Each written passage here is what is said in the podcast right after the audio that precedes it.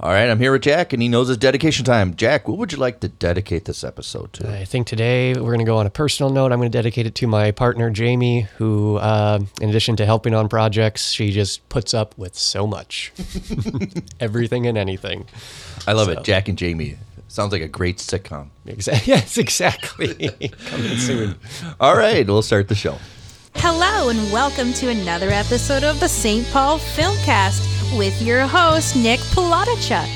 Each episode, Nick interviews filmmakers and other artists from the Twin Cities area. I'm Carly Palillo, and thanks for listening, and thanks for finding us. Please give us a review and feel free to subscribe so you don't miss an episode. And now, lights, camera, action. All right, welcome back to the show. I'm Nick, and today is with me. He returns is. Jack Baranick. Uh, really happy to be back, Nick. Thank you, thank you. If you didn't, uh, Jack made a movie called Back Max Bishop. Now, a little side, little trivia note is Carly was in the movie. Carly does the intro now, but Carly was in the movie too. Indeed, yes. The uh, Jennifer, the applicant at the at the horrible temporary employment agency. So it's a little trivia fact. If you, yeah, so you've guys met, right? Ig- Yeah, so indeed, Carly was in the movie yeah. Max Bishop. Yeah, loved working together. Yeah. So it's been a couple of years, and I think when we were talking about that, um, when we first talked about it, Max Bishop was in post production. Yes. and now it's out in the world. Out in the world. I think the last time I was here, I don't think we had even been to the Twin Cities Film Fest yet. I don't think. No. Uh, yeah. So uh, we had a you know wonderful sold out uh, premiere. Um, one of the first nights at the festival. We had another matinee screening at the festival in 2019 that went really well. And then a few, I potentially just about a week later, um, co- co-producer and the uh, lead Chris Charay and I flew out to the American Film Market in Los Angeles, and you know walked away with a few offers for representation and distribution. Fast forward to spring of 2020, and we finally have made our decision about who we want to sign with, and then you fast forward again to let's see June of last year, June of 2021. Yeah. yeah, that's when Max Bishop uh, was unleashed here in the states and in Canada. Yeah, Wonderful. just uh, really fantastic. Yeah. So it's available still on Amazon, and then it is also available on Prime now as well, Vudu. and there are still uh, some DVDs out in the world. Uh, Walmart aisles, you can find it on DVD. I think it will, if we can find a link, we'll put down the link to for people to check it out and maybe want to make a Great. purchase DVD. All right, so anybody who's interested doesn't really not familiar with Max Bishop, if you want to just give them a rundown of what the plot is. Indeed. Max Bishop is about an unemployed uh, hitman who finds work as a janitor at the local elementary school. And while there, he meets a 10 year old student named Lucy uh, who presents an opportunity that could bring Max back into the world that he loves nothing more the world of contract killing, his, his dream job. She's a little bit like the one of the smartest ones in the movie, isn't she? Exactly, She's, she's kind of figured it all out, right? Gives So, Max a run for his money. As one who used to be a school janitor, it's too bad you didn't know me till after production. I would could have been a consultant on. yes, yes. but then Chris, I was like, Chris, I could have been your consultant. Know how to janitors? And he's like, I don't think Max would listen to you. So this yes yes yes. But i, I also remember uh, when i was listening to that interview you were asking does, does max operate any of the you know the, the heavy machinery? And I, I i think they trust max with his mop. I think his key ring maybe has one key on it for his supply closet. I don't know how Yeah. much else they trust him. Well, you mentioned um, some movies that are inspiring for the movie, and I think it'd be interesting to watch these movies that you meant reference that kind of as a catalyst. One is um, Playtime. Uh, which is, uh, I think it's from France, right? If I Yes, remember. yes. Uh, where everybody wears almost the same. It's like a colored singular theme. Everybody wears the same kind of costume. It's very kind of this surreal environment. Yeah, yeah. It's um, it's what's so fascinating about that film is uh, it's a majority is long shot, long takes, so extreme wide shots of urban Paris, Yeah. you know, ultra modern urban urban Paris, and the the concept is that there's at the many points in the movie there's multiple gags happening at the same time in multiple points of the frame.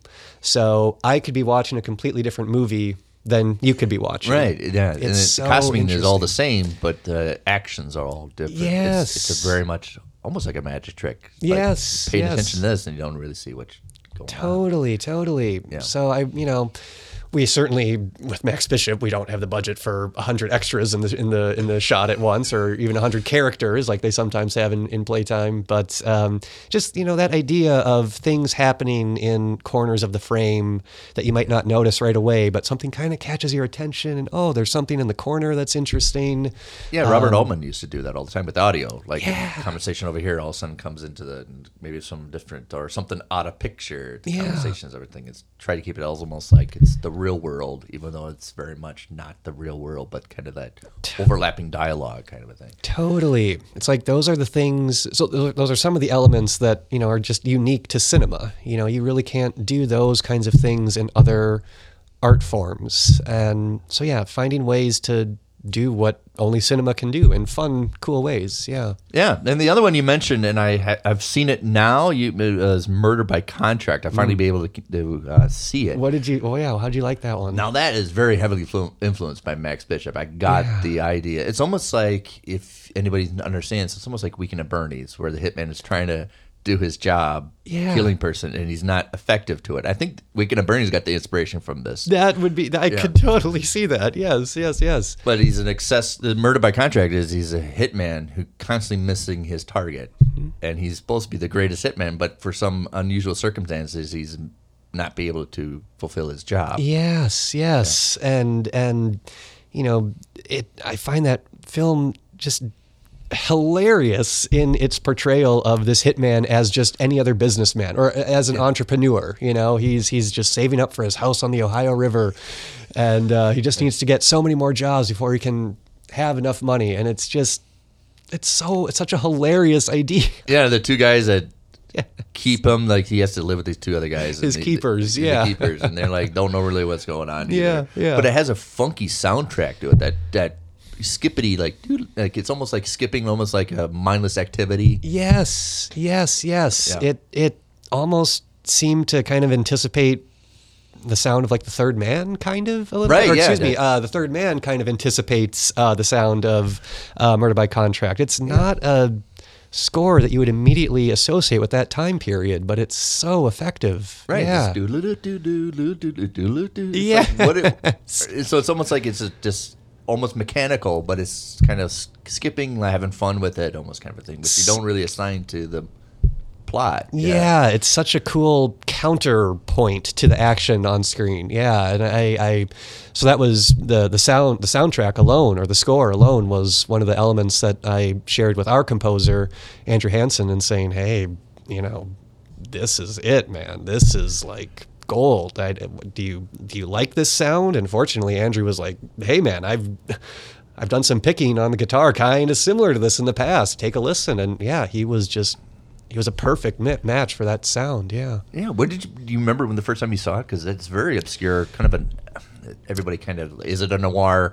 I would put it as a kind of a noir. It's almost comedy noir. right? Yeah, exactly, exactly. I think I first watched it maybe around 2014, 2015, and I think I discovered it through uh, the Martin Scorsese documentary, his personal journey through American movies. Oh, I love that. documentary. Yes, Yeah. I'm pretty sure he references it in in that uh, documentary, and I was like, "What is this?" And yeah, tracked it down and just fell in love with it. I mean, it has become one of my favorite films of that decade for sure, of the '50s. Yeah. The fifties was really because they, Paramount had VistaVision, which every movie they made, where they created the VistaVision. So and then they every movie they made, even the B movies, were in VistaVision. Yes, So and then. Alfred uh, Hitchcock, Hitchcock loved that. So I think he did like Rear Window and North by Northwest Yeah. and uh, To Catch a Thief in that. The funny thing is, it went obsolete in like what at the, I think it's 1960. That sounds You right, could do yep. cheaper, efficient, far more camera.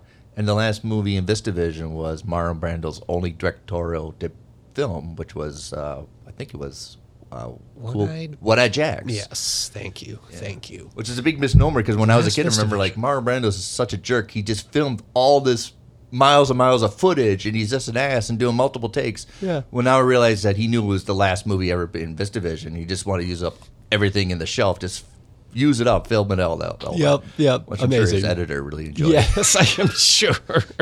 Well, that's smart. I mean, you know, it could be the last movie in VistaVision. I would just shoot everything. Yeah. Totally, totally, totally. Yeah. Um, uh, now I wonder if uh, Argento did anything similar with Suspiria, because was that one of the last to use the actual Technicolor, the three, three strip process? Now I, think not so. sure. I think you're right. If it's not the last, this might be the very last one. Yeah. Where now you can do a far more efficient job. Yeah. for sure. But I no, love that yeah. movie where the weather is not even right. Yeah. And, I- the, even if it's not even important to the story, the weather is still not right. Like Yeah. getting out of the airport, and it's just like you have to fight the weather totally. just to get your cab. Yeah. Yes, yes, yeah. I actually just rewatched that a couple weeks ago uh, with a good friend of mine. Uh, it was their first time seeing it, and yeah, it, it went over like gangbusters. So as, as expected. I like that Um, Argento uses gore almost like it's candy. Yeah. Like it, everybody's bleeding, but it looks like li- you know melted licorice coming out. Yeah, everybody, it's just like totally. it's candy and everything. Yeah. Yes, yes. Um, yeah, you, you know, you mentioned the the fifties, and yeah, that that's you know one of my just in general favorite decades for film too, because you know you still have. Even though the classic Hollywood system is kind of on the decline in that decade, you still have essentially that system in place, but the Hays Code is starting to break down too. So you have Yeah. the, you have classic Hollywood films that are incorporating more. Some of them are incorporating more subversive elements, but some of them are just incorporating you know themes and ideas that you would never have seen in the 30s or 40s. So it's that brilliant combination. You know, You're right because we talk about good it. example. I'm sorry. Yeah, we talk about it. It's a classical era, but they definitely were pushing limits of what they can get away with, especially Hitchcock. Everybody's like, "Oh yeah, it's classic cinema," but he always like, "What can I do to push the envelope a little more?" Especially like North by Northwest. We'll talk about underlying sex themes throughout the whole movie. It's a sexual movie, Yes. but nowadays you like show it to your kids, like, "Hey, Exactly, rated G. yeah. So right, I think the '50s were very much. Let's see how far we can go with Mm, this, mm-hmm, and it's right in time for like the Searchers, which Yes. let's make John Wayne the bad guy in the movie. Yeah, amazing, incredible. Yeah. What you think about like all those westerns, and then he's in this one, and he's almost this racist, misogynist, Yes. hateful person. fascinating. Fa- I mean, yeah, it, it's such an interesting piece of his career. You know, I mean, you just you associate him as being as as representing certain American values, and then you see him in the Searchers, and you're like, well, those are the American values that Yeah. some modern audiences would kind of associate him with, and to see him on screen blatantly acting that way, it, it's it's fascinating. yeah, slurring the words of like how the Cherokee speak. yeah. and throwing their beliefs back at them, Mm-hmm. just nonchalantly. You know, hey, you guys are yeah, they're Yeah, totally, totally. people. But yeah, Yes. fifties are fascinating. Mm-hmm. A lot of almost documentary style kind of filming a little bit. Yeah. especially with the B movies. Yeah, Um, yeah, noirs are kind out. of waning a little Ye- bit. They're kind of almost getting a little more caricature-ish. yes, yes, yes. I think do they say uh, Touch of Evil is kind of usually regarded as the final classic film noir. 58, I would say so. 59? Yeah, yeah. when it got really just out, yeah, really, really conde- condemning and just really evil. Really Yes, perfect yes, title for it. yes, very much so. Yeah. Okay, now I might know what I'm watching this evening. it's been a while for that one. Yeah, yeah. Well, that was a great beginning for Touch of Evil because it's that long tracking shot of you follow the bomb in the car and then the car and then you're following like what the get away from the car and nobody knows and unaware of it. Then Yeah. you have a big boom. Yeah. Have you um, caught up with his or, Orson Welles um, the uh, po- posthumously completed film uh, The Other Side of the Wind from a Oh, the documentary of it, the making of it. There's a making of, and then they actually did s- miraculously put together the film itself. So the film is on Netflix now. itself. Yeah, I still need to see it myself. I'm just I'm I'm avidly I, I need to just sit down and do it. I think So- he was trying to do um, like reality TV. A little bit. I think Yeah. he's a little bit ahead of himself. I don't think Yeah. people grasp what he wanted to do. Almost like what Nicolas Cage is coming out with, like Yes. doing Nicolas Cage being Nicolas Cage, and you Yeah, know, yeah. or something like being John Malkovich inside John Malkovich. and- Totally, or totally. John Malkovich goes into John Malkovich's brain or something like that. So I think that's what he was trying to convey. That's what does- it. Yeah, I think you're on the right track there. That's that's kind of what I was getting from it too. Yes. Um, and I think there's. Uh, I recently saw a clip, or it might have even been in that documentary. Um, Welles is at I think he's at a career uh, retrospective or an AFI lifetime achievement, and he was he used the event to screen some footage from the other side of the wind to try and get fundraising or any help from you know Hollywood Yeah, that's royalty. when he's doing commercials, and you didn't want to do them. Right?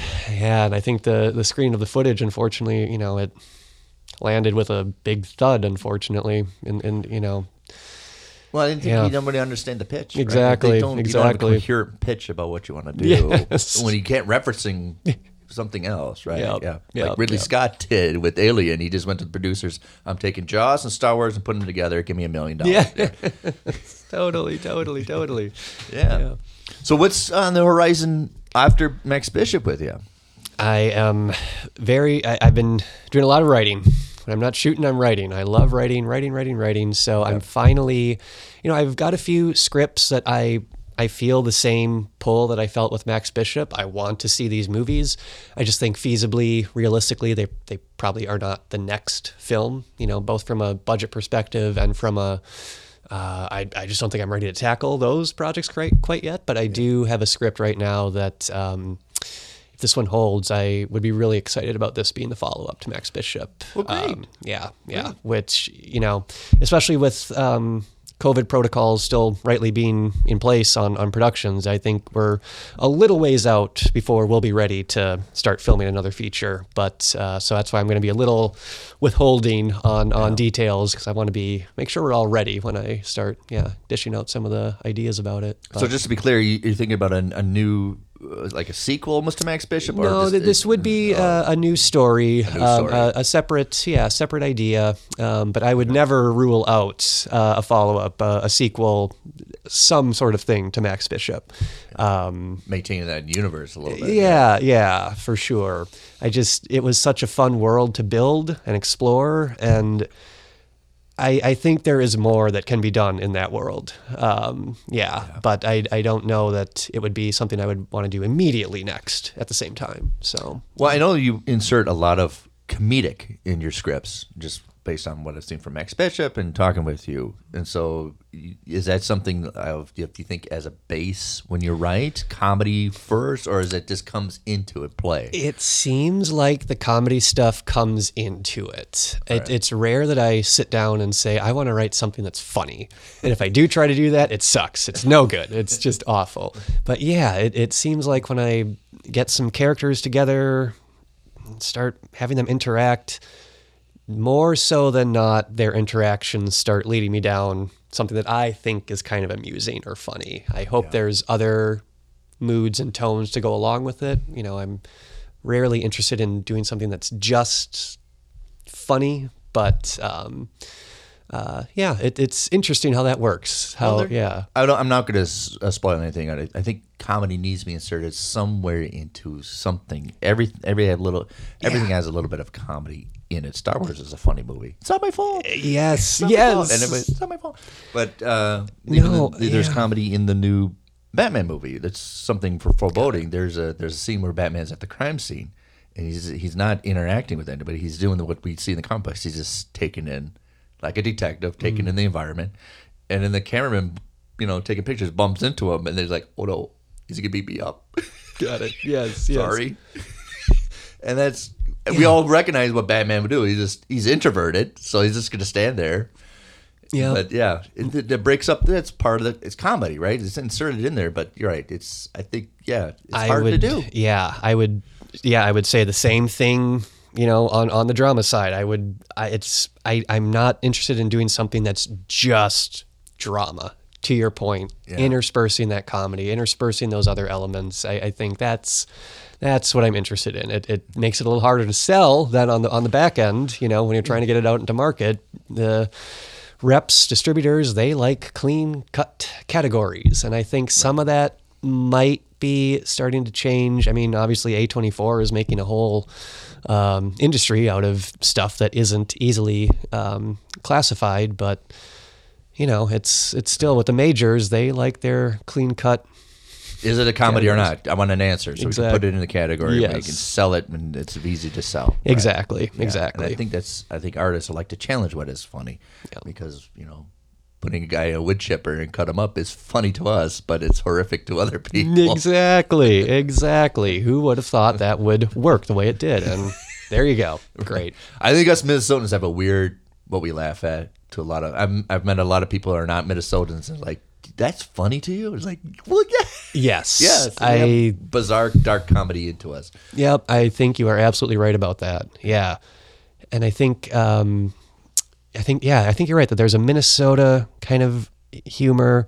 I think there's also in a little more generally sort of a Midwest kind of humor as well. I mean, you can see it in like the films of um, Zucker, Abrahams Zucker, like Airplane, Top Secret, just this kind of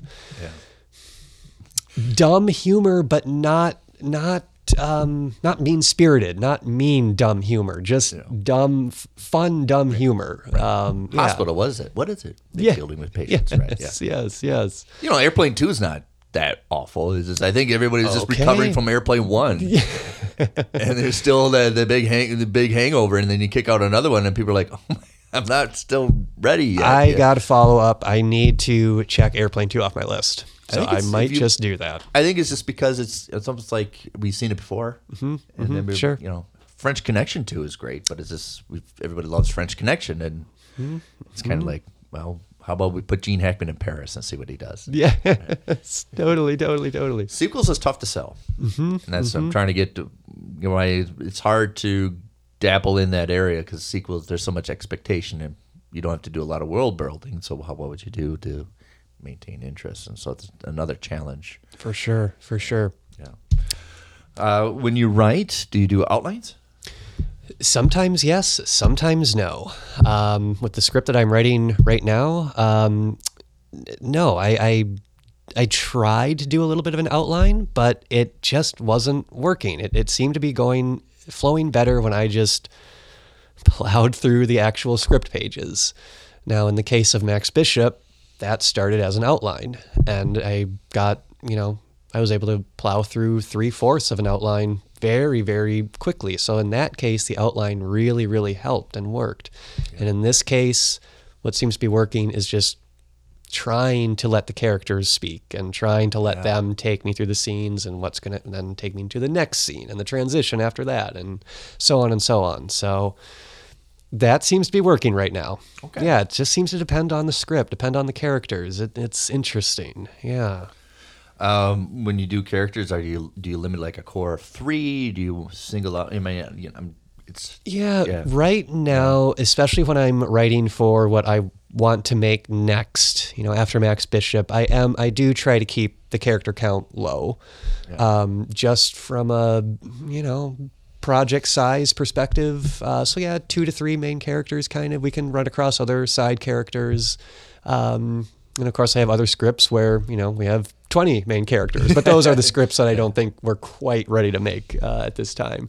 Um, and then, you know, the other interesting thing that I seem to find is I, to me, writing feels a lot, not that I've ever done it, but digging for fossils is kind of how I imagine writing or what I, what I imagine digging for fossils feels like is kind of how writing sometimes feels like to me. And that these stories already exist somewhere out here. And what I'm doing is just kind of dusting away and uncovering. And sometimes I'll start with a scene that isn't going to happen until midway through the movie. So it's like, okay, this is a femur bone over here, but I don't really know what it connects to. Okay, now here's the rest of the bone. It, it's almost interesting. Yeah, it's almost well. You're explaining. You're speaking almost like how Michelangelo did his sculptures. When people like, "How did you make that?" And he's like, "Well, it was in there. I just had to get it out." Yeah. and it's a different perspective how we perceive it. Yeah, mm-hmm, but it's always mm-hmm. like that was in there. I just had to get him out. Yes, yes, it's yes. almost like how you say it. It's in the ground. I have to get it out.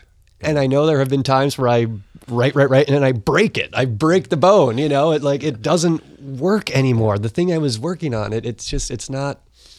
I broke it, and I I can just feel it. And yeah, there are you know. So what I'm writing right now, I I haven't broken it yet, and I'm really excited about it. And I think it it just feels like a really nice progression from Max Bishop. So I'm really excited to move into development on this one. When I, I, you know, you and I, I think both kind of read other people's scripts and kind of give feedback, and then they read our scripts. And so I'm I'm also reading other people's scripts, and I mm-hmm. usually have a checklist of what I kind of want to see. And one of the things I like to see is show me where it hurts. It's Hemingway's "Show me where it hurts." Hmm. Most importantly, and I think we can see that with Max Bishop where it hurts. Mm. um, how do you deal with death? What the characters deal with death, or you? Do you have a theme about death? It has to be something about death. Number two, where is the exaggeration? And the next point, where are you going out? It's art form. Where are you exaggerating? Marty's are Marty Scorsese obviously exaggerating with the violence, you know. Um, and then next thing is, are you playing it safe? Uh-huh. Yep. If you're playing it safe, then go back. Yep. Yep. Really challenge yourself about what these characters are going to do. Something the character has to do something that you don't want them to do or don't like that they're doing it. So challenge yourself about not playing it safe. Yep, yep, yep. Which can be a very hard thing to do. Oh, yeah, Um, I know. Very hard. Yeah, yeah. I know. yeah. I meant I gave feedback to somebody at one point. And I was like, "You're playing it too safe." She goes, "Really? It's the the the ending is not as like their characters are too safe. They're too. You're protecting them. You have to do something that it's going to make you hate them. Hmm. Something that's Mm-hmm. going to make them be more human, right? Totally. I, I think when you when you find yourself looking at your characters and thinking, I don't want to hurt them. I don't want them to do something that I wouldn't want them to do. That's that's a great sign because I think you've you know you're really attached to your characters. But I think yeah, you're right. You should push yourself to then take that next step and hurt them. And especially, and then find out where the exaggeration is. And I think with Max Bishop, it's the, the comedic element, right? Almost outrageous. Like, really, you're gonna do it that way? All right, you're gonna do it this way. The almost the fumbling a little bit. Yeah.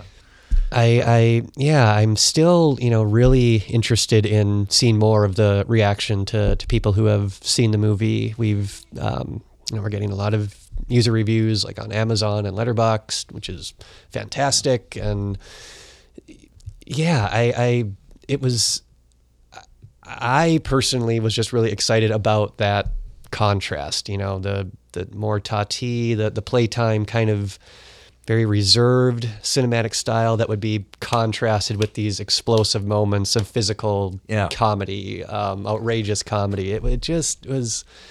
It was exciting to me that that combination. No, you got to have the right temperament, right? We talk about it with writing because we I watched North by Northwest with my dad, and he's like, "Why the hell do we need a plane going at?" I go, "It's the most. Mem- it doesn't make sense, but its movie makes sense. Yeah. we need it because it's been kind of boring for the last fifteen minutes. Number two, it's on the cover, so we kind of expect it. Number three is you'll. It's the most memorable thing. You'll remember it, and it's unforgettable. You remember what Cary Grant had to go through against a plane, but in reality, it doesn't make. It's movie sense. It makes sense in the movie." But in reality, you won't never necessarily do that, right? You're Yeah. boy, and you know it's funny you say that because especially with writing this this latest script, that's one of the things I've been trying to embrace again is movies with a capital M. You know, Right, It's, yeah. It's it is what it is, um, and yeah, you can do a lot of fun things with that. And Totally. especially, I think when you write, you're thinking still movie visually. How can we explain this visually rather than we're just gonna like it's a book? Mm-hmm. Like how can we show this visually of something walking away and have a point to it? I, that's I think what what we're always what we're shooting for. Whether we get there or not, I don't know. But yeah, that ideally, totally, yeah, yeah. I think that's the most magical thing, especially if it's in the script or not. And I'm, I'm trying to, I'm just referencing Alfred Hitchcock a lot because it's just in my brain. But like the time of him, Jimmy Stewart stalking Kim Novak, and then she, he goes to a dark alley, so it's everything's dark, the sound's dark, and then he goes and see what the door. He opens the door where she went in, and we open up, and it's a flower shop, which makes the whole environment pop because we know about contrast. I don't know if that's in the script, but that's a visually exciting thing to see because that make emphasize. Whoa! Look at all that bright colors. Yeah, No, that Yeah. would be that is a really potentially good example because I also I have not uh, read that that script, but I, I'm I'm blinking on other examples where I have you know seen a really awesome visual moment in a movie, and I've gone back to see how it is portrayed in the script, and yeah, that would be a really interesting example because on the page, meh, yeah. She You know, goes in the flower eh, shop. yeah, and then on camera you're like, oh my god, I- it pop, right? And that's he knows that you have to make it dark, dark, dark to make the flower shop really enticing exaggerations. Mm-hmm. Yeah. If you go back to watch Alfred Hitchcock, man, he loved green. he loved green so much. I mean, the beginning of North by Northwest, it's green. That's right. Yes, Kim Novak's yes. dress is green. Yes, I mean, yes, Even the birds, everything is green. You know, speaking of, of green, and and now, uh, uh, in my opinion, uh, for me, Vertigo has the scariest use of green, and Playtime has the funniest use of green. There's two moments in, in or one moment uh, in each of the movies that yeah, it's it's uh, the polar opposites for the use of green, which I think is really cool. That's so funny because both those films when they came out were not Yeah, get high praise. Yeah. people thought it was going to kill his career at Vertigo. That's yeah. And and what did he follow up Vertigo with? Why I'm, I'm blanking on that right now. Then would have come I think Rear Window and then North by Northwest and Psycho. Psycho. Yep. Then Yep. Marnie and Yep. yeah, Yep. she was not over over with, which is amazing because it was at the end of his career he did Psycho. Yeah, yeah, incredible, incredible, and and it is also cool that yeah, I mean he you know even in that in that era he decided no, I want to use my television crew. We're going to shoot this cheap and dirty, and that's intentional. That's by design, and Yeah, there you go. Well, we talked. I think we talked about it when we had lunch together. That it, that's most. It's effective because it looks like it's supposed to be on TV. That's Rather than like a theatric movie, it's almost like on TV, and it makes make or shocking that you're so conditioned to see a television show. Yeah. The guy is a television crew makes it even more shocking that almost this could be on television. You can't. Yeah. Yes, absolutely, absolutely. So you don't write outlines are kind of a necessity if you need it. It's almost like something in your toolbox, and I'll pull it off. need That's to. how I would Yeah. describe it. Yep. Yeah. Yep. Yep. Are you uh, do you do you have a certain schedule to write? Do you write at night during the day? You, sit know, a I- park. Yeah, I can I can tell that um, I I do. I am not going to call it my best because who knows what it, what's good or bad. But I I do most of my writing at night. I think I try to write many times throughout the day, but for whatever reason, especially after eight p.m. I don't know if it's you know more quiet or whatever it is, but it just the words come out faster. Whether they're good or not, that's an entirely different discussion. But the words come out much faster at, at nighttime. I think you and I are kind of the same because when I write my scripts, I, I like to have experienced the day before I get back into my job Mm-hmm. of working. And right, everything kind of all the distraction, the noise, and everything goes away after like eight o'clock, and everything, the birds and everything are kind of quiet, and it's kind of nice to concentrate. Yeah, if you watch True Detective, I know that guy is doesn't start writing till 10 p.m. You could just tell with the True Detective, he's he waits till 10 p.m. till everybody's shut down, and then he, what he meant, he turns off his phone and all communications. He just goes in his room, but it's like, yeah, that's totally night writing right there, right? Yeah. Mm, totally. That that that sounds about right. Which if I watch like Paul Schrader, I think he does both. I think he writes during the day and writes at night, where you can tell kind of where it comes from. sure, Yeah. sure, sure. Oh, did you see um, the card counter from Yeah, last we year? critiqued it on our YouTube channel, Kyle excellent, Nick. excellent, excellent. I think he that movie was COVID kind of limited because I think the ending doesn't. It's not what he wanted, and he had to Okay. adjust to what he wanted to do with that ending based on restrictions because they had to shut down production multiple times because of COVID.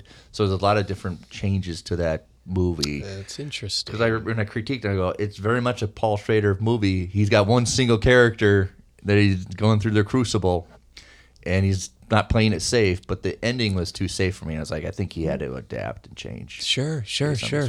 But yeah, I did. like Did you see it? I did, yeah, and I, I liked it as well. I don't know that I liked it as much as uh, First Reformed from a couple years ago, but I love First yeah, Reformed. I mean, come on, that was so cool because you know Paul Schrader he spent his a lot of his career writing about you know the transcendental style of Ozu and Bresson, but stylistically his movies haven't quite gone to that extreme, and so First Reformed did finally. You know, I mean, content wise, his earlier movies were very much were very similar, but I did like the Yeah. ending of First Reform because that is very much. Well, I'm not. I'm not going to ruin it, to anybody, but it's it's just simply a kiss, and you can interpret it as that it seals the deal. Is he? It's another project trajectory of where we're going. So I do like that ending, and it had to be a. But yeah, it's great. Especially he's a man of the cloth that he's kissing somebody, right? Indeed, indeed. Yeah. And the magic carpet ride out comes out of nowhere, and I wouldn't have it any other way. It was No, when that came out, I was really disappointed that Ethan did not get any recognition mm. for that performance. It was really Yeah. marvelously done. Yeah, I very much so. That's Paul Schrader. He really works well. Yeah, Hmm? he's very out loud. I let it's loud, isn't it? And that was a very quiet movie. Yeah, very yeah. loud. Yeah, Definitely, definitely. yeah.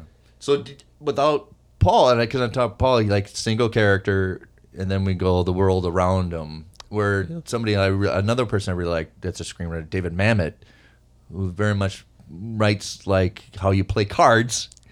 Like sometimes people speak lines, but there's multiple interpretations of what that could be. So dialogue's almost like a dual battle, where they're like, "Are you honest with me? Are you honest with yourself?" And so it's very much playing cards close to yourself, kind of kind of a thing. Love David it. Mamet, yeah. Yes, yes. I think the first Mamet movie I saw, I think it was Glengarry glenn Ross. Yeah. And yeah, Everybody's scheming each other. Oh, so good, so good. Um, also, yeah, American Buffalo. I really like that one too. Um, Yeah.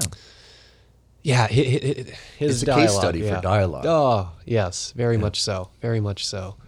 Because it's almost like they're not true to themselves, but you know their characters, even though they're lying to themselves almost. But it's almost like he loves gambling, so he loves to play that scheming a little bit. Every everything's like House of Games and uh, uh, Spanish Prisoner, all that stuff. Yep, yep, yep. So- uh, what was his? Did he he recently made a bi uh, biopic?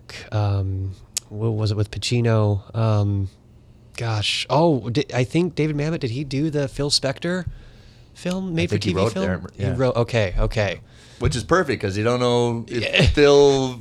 Eh, by accident, right? Is that very much that David Mamet That thing? is right in Or maybe line. he's just lying. That person's lying to himself, and yeah, Mm-hmm, right. Multiple perceptions, right? Yeah. Very much so. right. I would imagine he writes during that night. I he's probably a nighttime writer. Yes, that sounds about right as well. Totally, totally. Well, uh, he did the movie Spartan uh, with Val Kilmer, and Val got really upset with him because, like, you cut so much good stuff. You know, what I mean, he's like, we had that script was marvelous, and he just ripped it out and like, we're not doing that. And It's like, but it's just like, but he's such a editor of like, got to cut it out. I'm got to kill your babies. For such a prominent writer, that's really impressive. That's really impressive. Just Um, and Val's like, oh, I'm kind of upset because there's so many good things uh, in the script, but you, you know, you have to think of what you want to do in the movie. I do still need to see Spartan, Val Kilmer, and uh, Mamet. That sounds Yeah. like a, a really fun matchup. Yeah, yeah. Uh, so when you write, do you watch other movies, or do you kind of just kind of sticking a vacuum kind of a thing? it's about half and half. There are times where I have I'm writing and I've got you know movies on that are kind of in the same realm as what I'm writing, just to soak in the vibes. Same thing with music. Some you know I.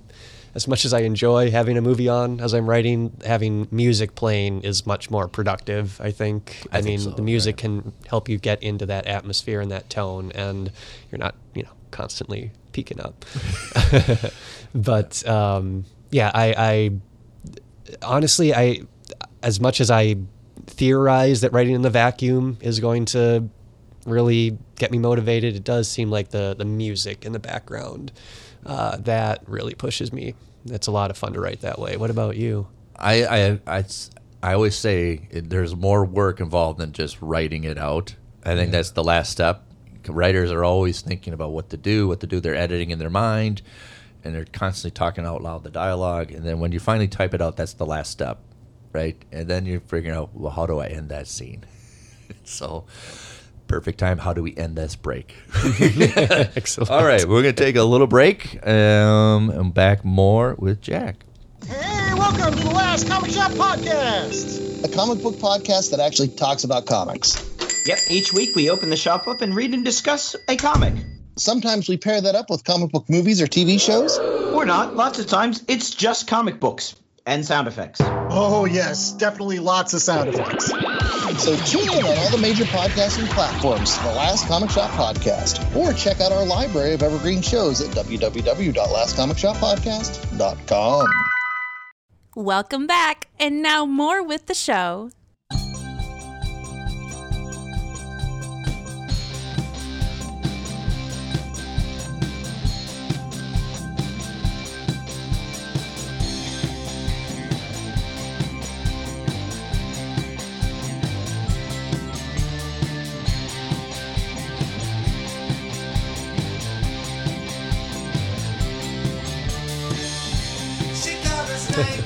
All right, we're back more with um, Jack, and just uh, we got to break. We talked about he's you're on binging Tony Scott films. Yes, yes. Uh, anytime I can, anytime I can. Uh, so yeah, I, I, That's amplified. Yeah. that is adrenaline, right? It is. It is. And I just, it, it's such an amazing combination of just sheer craftsmanship, filmmaking, and just dumb fun. It's like he, he's, it's, like a lot of risks. yes, yes. They're Just like, do it to do it. yeah, the, the smartest dumb movies like of the last 30, 20 years. I remember there's a scene in True Romance where Christian Slater meets up with his dad, played by Dennis Hopper, hmm.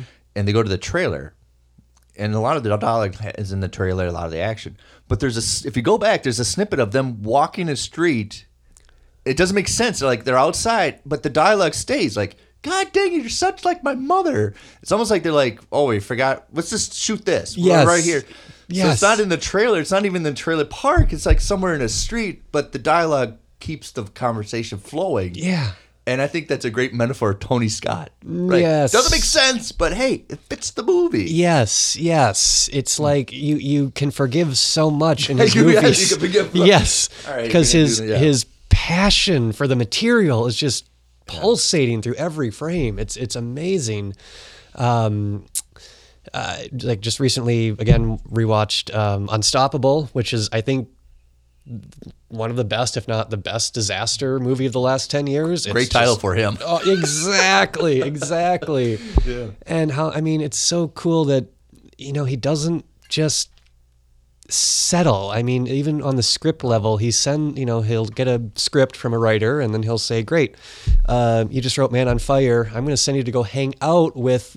You know, people who investigate kidnappings, and you're going to go into that world, and you're going to incorporate what you learn into the script. And it's not that that alone makes means that the movie is going to be good. It just it it does elevate the material. You know, it, it it helps. You can you notice it, you feel it, and you know, in a movie like Man on Fire or Spy Game or even Taking of Pelham One Two Three, that helps. That that those details help. Yeah. Well, there's a. I think the last movie he did was Domino. Was that right? um, almost uh, last one was Unstoppable, which again, Unstoppable. perfect title Okay, for a final movie. But yeah, Domino was towards the end. Yeah, Towards the end, definitely. getting with it. Yeah, there's a great Tony Scott thing of them. I think they just go to the campfire just to have an exposition dump. Yep. Yep. And it's shot really like almost like it's a magical moment. It's drippy and it's you got a shaman esque kind of a thing. Doesn't make a whole lot of sense in the movie, but it, uh, once again, it's Tony Scott. You like you buy into it, and it's wonderful. Mm-hmm. Just theatrics. Mm-hmm. Let's have a mm-hmm. bonfire in this desert and just. yes. Yes. yes. right. Yep. So when he's gonna make based, uh, which I got a chuckle is like he's making a movie based on a true story. It's like, Yeah, exactly. but it's Tony Scott. totally, totally. Yeah, I like I Um, like that because I think it, when it's directors, you have to f- figure out a style. I mean, that's where you have really understand what you're getting into in a style, and you can kind of. I know when I'm getting into a Wes Anderson movie, it's a style on its own. I know when I'm getting into a Paul Thomas Anderson movie, so, and then yeah, and that helps to speak the language that you're trying to convey. Totally, totally. And yeah, it, it just so happens that Tony Scott's language, his style is controlled chaos. Yeah, it's know? almost like a shotgun blast to the movie, Exactly, yeah. exactly. And I, you know, I find it interesting that just for my tastes, you know, I don't. A lot of the modern fast cutting doesn't usually work for me, but I find it interesting that with Tony Scott, it does. It just seems like he's on the other end of the spectrum where, you know, I normally gravitate to long shot, long takes, which is one end. Tony Yeah. Scott is just the other end of that spectrum, and it's a beautiful spectrum. Yeah. Yeah. I have been on a huge kick of. Uh, I think we talked about it when we had a lunch together. And I went to Sam Sam Fuller films, which if you know Tarantino, I think Tarantino gets a lot from Samuel Fuller, Yeah. which is almost in your face dialogue, very pulpy kind of dialogue. I think it was like the Naked Kiss, where the woman, the cameraman, you are the person that she's beating the crap Yeah. out of, and that's the beginning of the movie. Yes. and then it goes very dark that he realizes that she's a, a prostitute and she's the person she loves is a pedophile, and then it's, but this is the fifties. Like, what are you doing? Yep. Amazing. Yeah, and Sam Fuller's kind of like that, where you know, not playing it safe. I would love to be in the conversation of pitching the idea for the Crimson Kimono. What do you got for us, Sam? Well, I got a racist Japanese cop in love with a man's wife. Jesus. Exactly, exactly. A madman. I, I'm thinking uh, it's not going to go well in the Midwest there, Sam.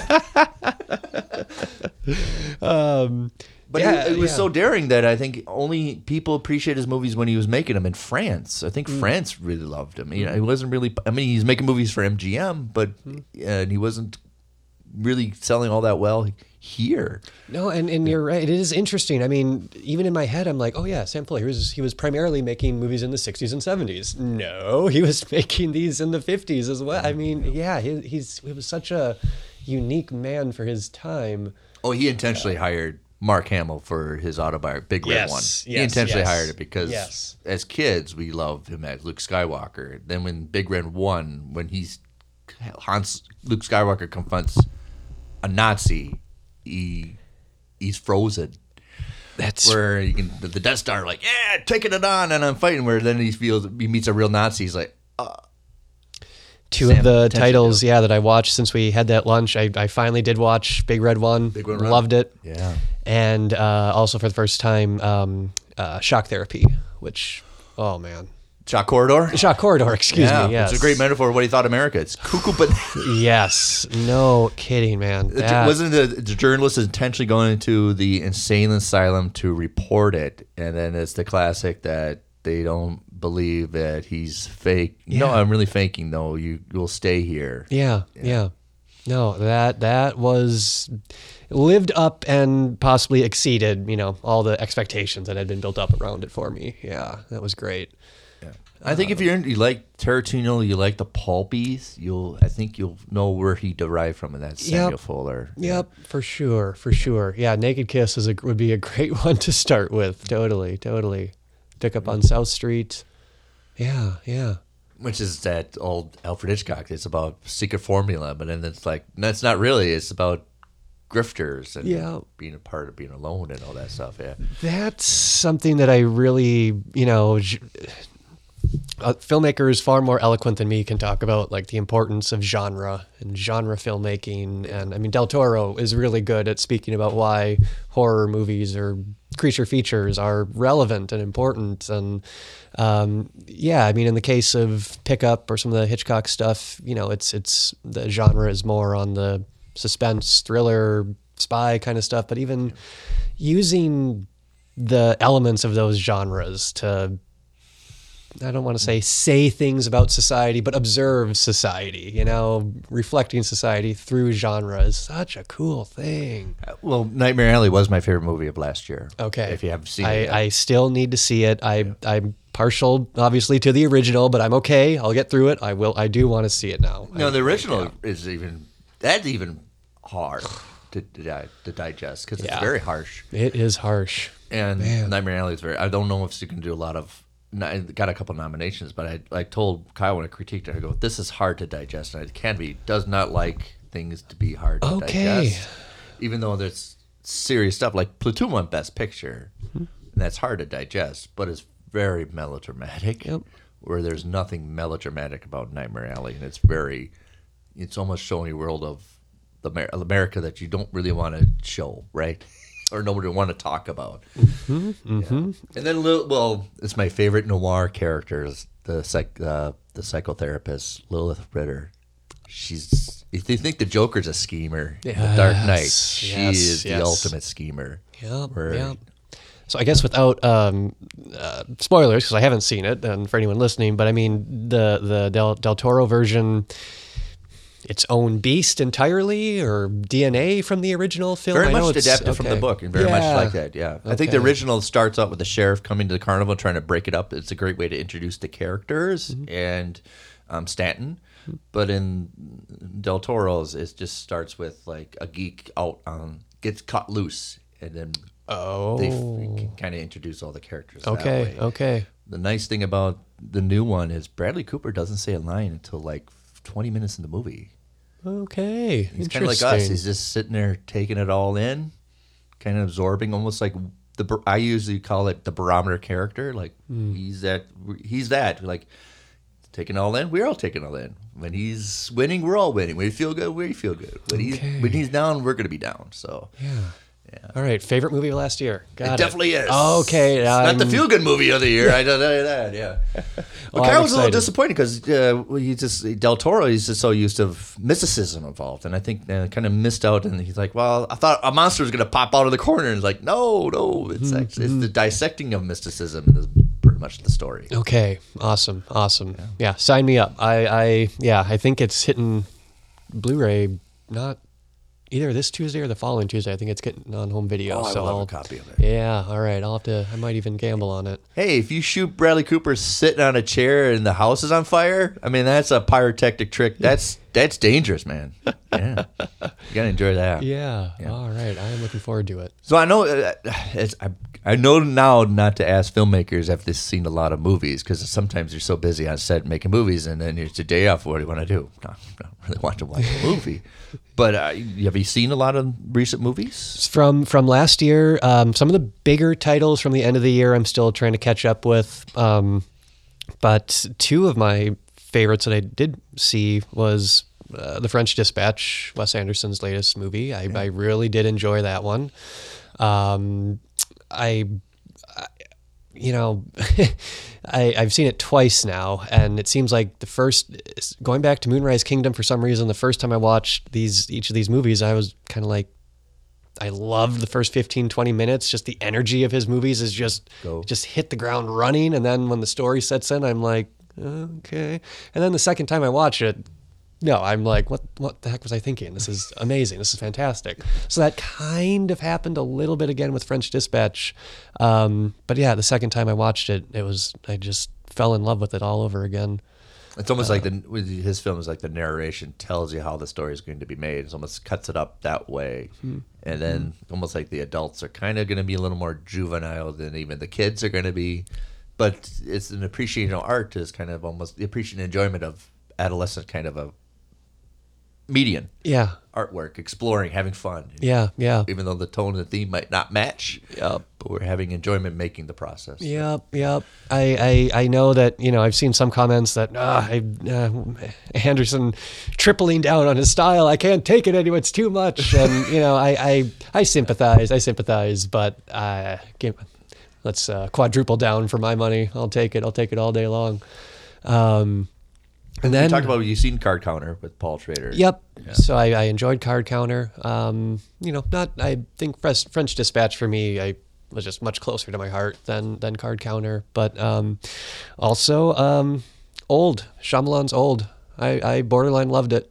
Okay. I I I haven't seen it yet. Okay, yeah, I am. Um, I wouldn't even say I'm a Shyamalan apologist. I just I love him. I love his movies. There's an I- aesthetic, yeah. aesthetic that I think you, you yeah, he enjoys. And I, I know it's very easy to massacre him. Yeah, You know, yeah, and it's very easy because he put himself in a corner. yes, You know, yes. that's what happens when artwork. That you put it, then uh, people have expectations. For sure. Yeah. I, I certainly am not going to, you know, defend every one of his movies, but even something like Lady in the Water, I, pff, I, I enjoy it. I don't think it's a masterpiece, but I, there's a lot of stuff going on there, and just good characters, good community movie. It, it's, it's good. Right, and you recognize it's a movie without right being outside of a movie. right? Mm-hmm. Yeah. And then um, old, it just again, a, you know, again, not a, a masterpiece, but just that classic Shyamalan weird humor. You know, I just love his sense of humor. It's very unique, and yeah, the way he uses the camera, just again, Yeah, some good long shot, long takes. movie. Yeah, Even the- The, yeah. engagements of the boy and Nicole and the doctor and how they correspond. Yeah, yeah.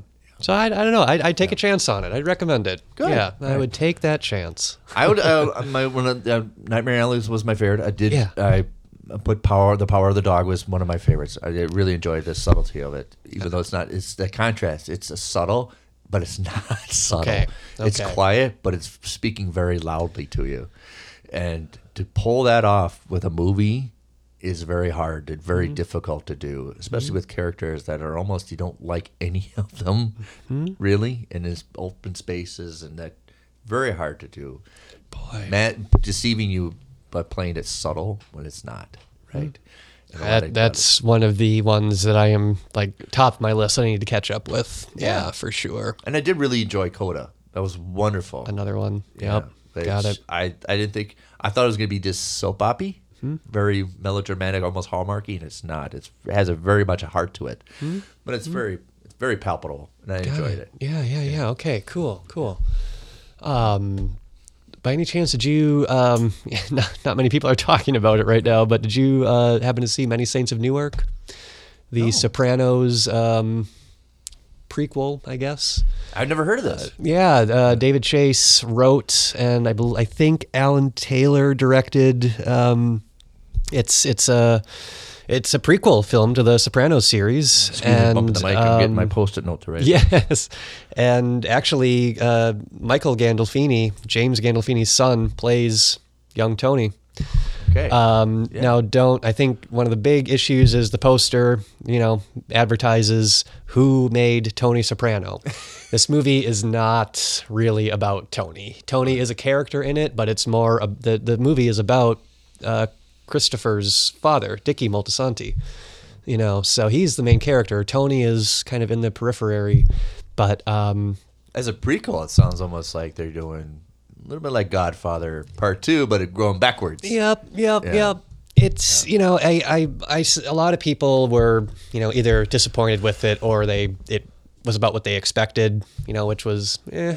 And I, I, I, yes, it. I overall it was about what I expected, but what I did appreciate about it was uh, kind of the, the best part and the not so best part about it. It felt like an episode of a series, you know, and The movie did okay. yeah, and the good of that is that the movie isn't in a rush to get anywhere. You're just it's damn near a hangout movie with these characters because it's so un it's not rushed at all. What you're describing almost seems like when they did the X File movie.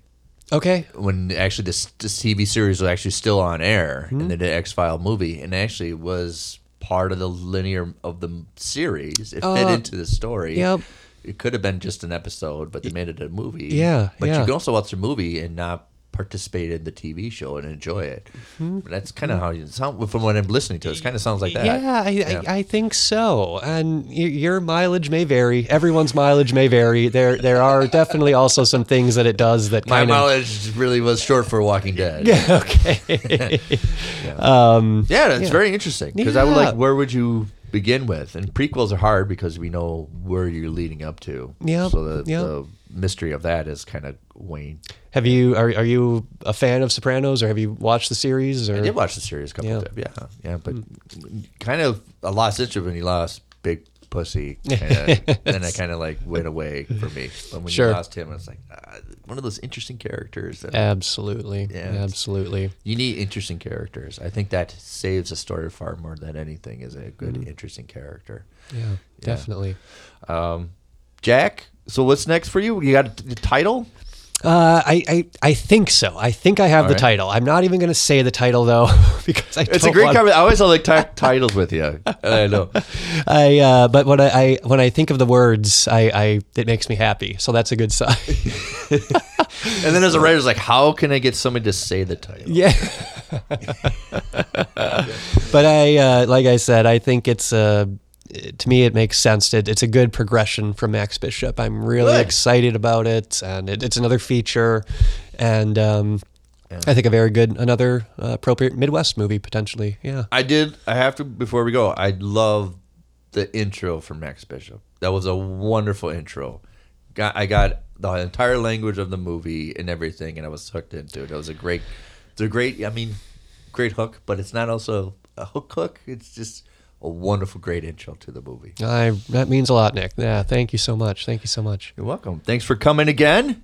I'd love to come back anytime. This is so much fun. Really is, appreciate it, fun, Nick. Yeah. yeah. yeah. I'm sure after we were done recording, we get to talk movie still, but yeah, that's, yeah. that's us. Jack, as you know, it's not over till the guests say it's over. Is it over? There we go.